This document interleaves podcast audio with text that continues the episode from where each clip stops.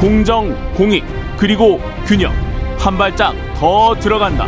세상에 이익이 되는 방송. 최경영의 최강 시사.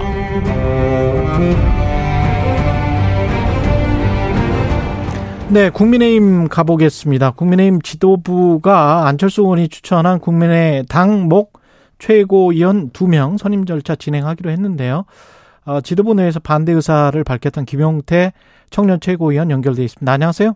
네, 안녕하십니까. 김용태 최고위원입니다. 예, 김 최고위원은 최근에 이 인선에 반대를 해오셨고 비공개 최고위원회에도 불참을 하셨는데 반대하시는 이유는 뭘까요? 이게 일단 뭐 이 인선은 어제 다뤄질 것이라고 사전에 예정된 것은 아니었고 뭐 네. 지역 일정을 위해서 어제 회의는 참석을 못했고요. 음, 저는 그 안철수 의원께서 추천하신 최고위원 두 분에 대해서는 여러 차례로 공개적으로 반대를 말씀드렸습니다. 뭐 김윤 정점식 의원에 대한 개인적인 어떤 호불호가 있는 것은 아니어서 오해 없으셨으면 좋겠고요. 반대하는 이유는 그 절차적 정당성 때문에 저는 반대합니다. 아, 저는 정치를 하면서 절차적 정당성, 뭐 절차 민주주의 굉장히 중요하다고 생각하고요.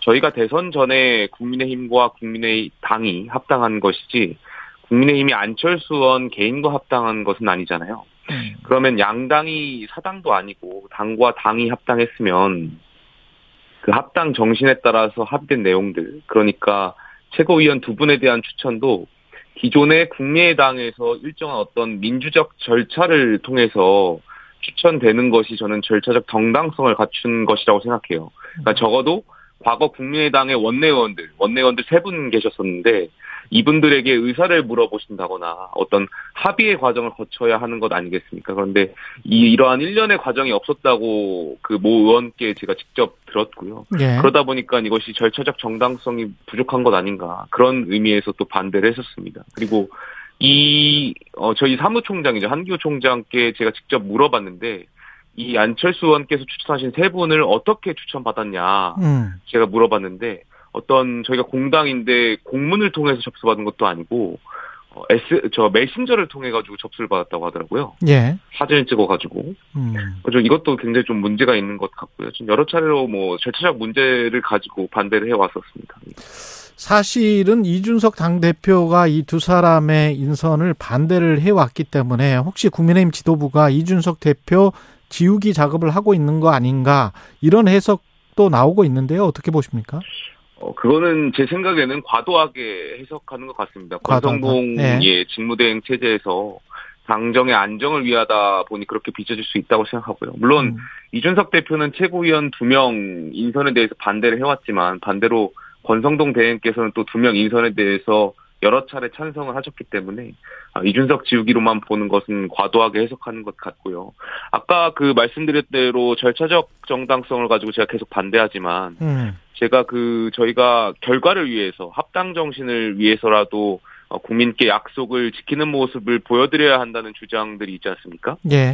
네, 그런 것과 관련해서 저는 이렇게 말씀드리고 싶어요. 저희가 민주당의 검수 완박을 할 때 굉장히 많이 반대하고 강하게 반대하지 않았습니까? 음, 제가 반대했던 이유 중에 하나는 뭐 민영배 의원의 꼼수 탈당이라든지 민주당의 어떤 대화 어, 타협의 과정 없이 일방적으로 몰아붙였다든지 이러한 절차적으로 문제가 있었기 때문에 아무리 민주당이 검찰개혁이라는 어떤 결과를 국민들께 말씀드려도 많은 국민들과 또 많은 사람들께서 그 민주당의 검수완박을 비판했던 것이 절차적으로 정당성에 하자가 있었기 때문에 비판받았다고 저는 생각되거든요.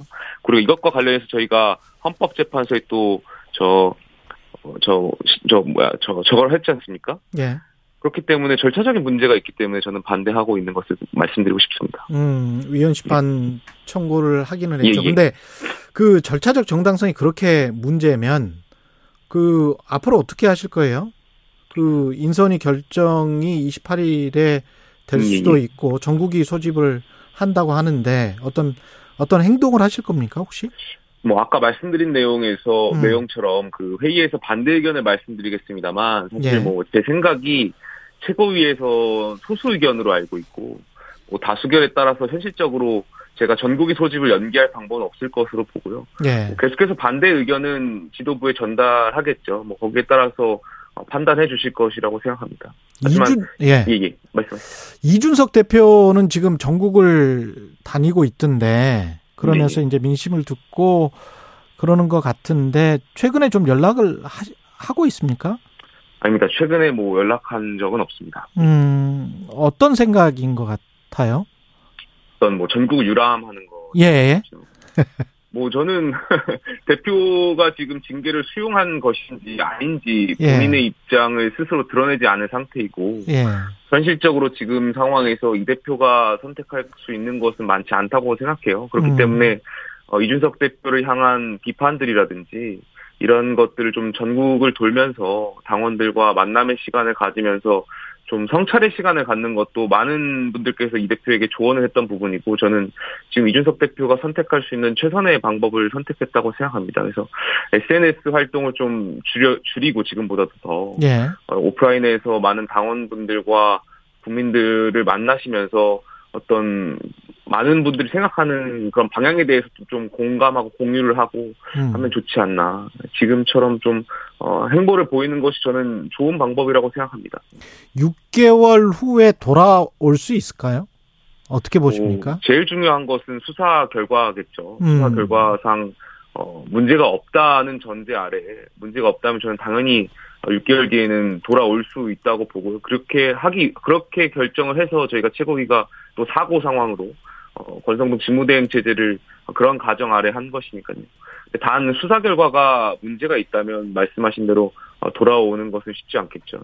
음, 그 JTBC가 어제 추가 보도를 했던데 성상납 의혹과 관련한 윗선이 있었다. 그러니까 누군가가 어, 제보를 했다. 그 윗선이 어떤 곳이냐? 7억 각서를 쓸때 어떤 건설회사 사장을 통해서 윤, 윤석대라는 이름이 나왔습니다. 대통령 당시 후보실, 어, 후보 비서실에 있었고 정책위원이고 이 사람에게 전달돼서 대통령 비서실로 간 것 아닌가?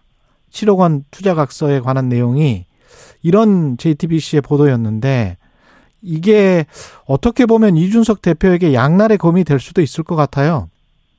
저는 그 JTBC가 음. 어, 사회적으로 굉장한 파장과 자칫 과도한 해석을 불러올 수 있는 이런 내용을 언론 보도했다는 배경에는 예. 그래도 아직까지 공개되지 않은 무언가 확실한 내용을 JTBC가 취재한 것 아닌가에 대한 생각을 갖고 있습니다. 그렇기 음. 때문에 아, 물론 말씀하신 대로 윤석대 전 의원은 그 이번 사건에 대해서 아는 바가 없고 또 장 씨는 아는 사람도 아니라고 말씀하셨는데 언론이 취재를 더 해봐야 알겠지만 혹여나 장 씨 말이 사실이거나 아니면 음. 병원장 말이 사실이라면 이것은 당 차원에서 고발 조치가 있어야 하는 것 아닌가에 대한 생각이 있어요. 그렇잖아요. 왜 국민의힘 입장으로서는 굉장히 불쾌한 주장을 하고 있는 것이거든요. 예. 저희가 사당도 아니고 대한민국의 어떤 집권의 역사와 함께하고 있는 공당인데 음. 이것은 고- 정당 차원에서 고발을 하고 누구를 누구를 고발하는 거예요? 그러니까 이 취재 과정에서 그 장 씨라든지 예. 사실을 수사 결과를 통해서 밝혀야 되지 않겠습니까? 이게 정말 사실인지 물론 저는 아니라고 믿고 싶지만 음. 이게 마- 사실인지 아닌지는 수사 결과를 통해서 좀 알아야 될 필요가 있지 않나. 그래서 그- 강력하게 대응해야 되지 않나 싶습니다. 근데 제가 양날의 검이 아니냐라고 물어본 예, 예. 거는 물론 윗선이 있어서 누군가 개입해서 이, 이준석을 낙마시키기 위해서 토사구팽하기 위해서 그런 것 아니냐 이런 의혹이 불거질 수도 있지만 보도 자체를 보면 예, 예, 예. 역으로 봤을 때는 7억 원 각서를 썼다. 실체적 진실이 있다. 어, 그렇게 비춰질 수도 있는 거 아닙니까? 뭐 7억 원 각서를 쓴 것에 대해서는 네. 뭐 거짓은 아닌 것으로 알고 있지 않습니까? 다만 음, 예, 그 서명한 것이 정책 저희 정무실장이 서명을 한 것인데 예. 그것이 어떠한 이유에서 서명한 거에 된 것인지 그리고 이준석 대표의 지시가 있었는지 없었는지가 중요한 음. 쟁점인 것이지 예. 뭐 서명한 각서가 있는 것은 저희가 어, 사실인 것으로 알고 있기 때문에 예. 뭐 그건 그렇게 보시면 될 것 같습니다만 어쨌든 저는 그 JTBC 보도 내용이 윗선 개입이 사실이 아니길 바라고요. 저는 당원의 입장으로서 예. 어, 이것이 정말 사실인지 아닌지에 대해서는 수사 결과를 통해서 확인되어야 하지 않나 생각합니다. 그럼 윗선 개입도 지금 말씀하시는 거는 윗선 개입도 경찰이 한번 수사를 해봐야 된다 이런 말씀이시네요. 예, 예, 저는 뭐 윗선 개입이 당연히 없을 것이었, 어디까지가 윗선인지 잘 모르겠습니다만, 음. 없- 없기를 저는 바라고요. 있어서도 안 되겠지만 예. 어, 이런 것은 좀 JTBC가 근데 또 보도한 것이 또 일방적인 어떤 주장에 의해서만 보도하진 않았을 것이라고 저는 생각되거든요. 그렇기 때문에 네. 이런 건 좀 국민들과 당원분들께 낱낱이 좀 실체적 진실이 알려져야 되지 않나. 많은 국민들께서 어, 당원분들께서 JTBC 보도를 보고 좀 당황해 하시거든요. 음. 그렇기 때문에 뭐 JTBC에서도 좀 후속 보도를 통해서 여기에 대해서 실체적 진실을 더 많이 알려드려야 된다고 생각되고요. 음. 수사기관의 어떤 고발 조치에 따라서 또 수사 결과도 있어야 되지 않나 싶습니다. 예, 성접대 의혹과 윗선 개입에 관해서 함께 수사하는 게 좋다. 이런 말씀이신 예, 예. 것 같습니다. 국민의힘 김용태 청년 최고위원이었습니다. 고맙습니다. 네, 감사합니다. 예, KBS 1라디오 최경영의 최강시사 2부는 여기까지고요. 잠시 후 3부에서는 김호기의 사회학 카페 그리고 김원장 KBS 방콕 특파원 연결합니다.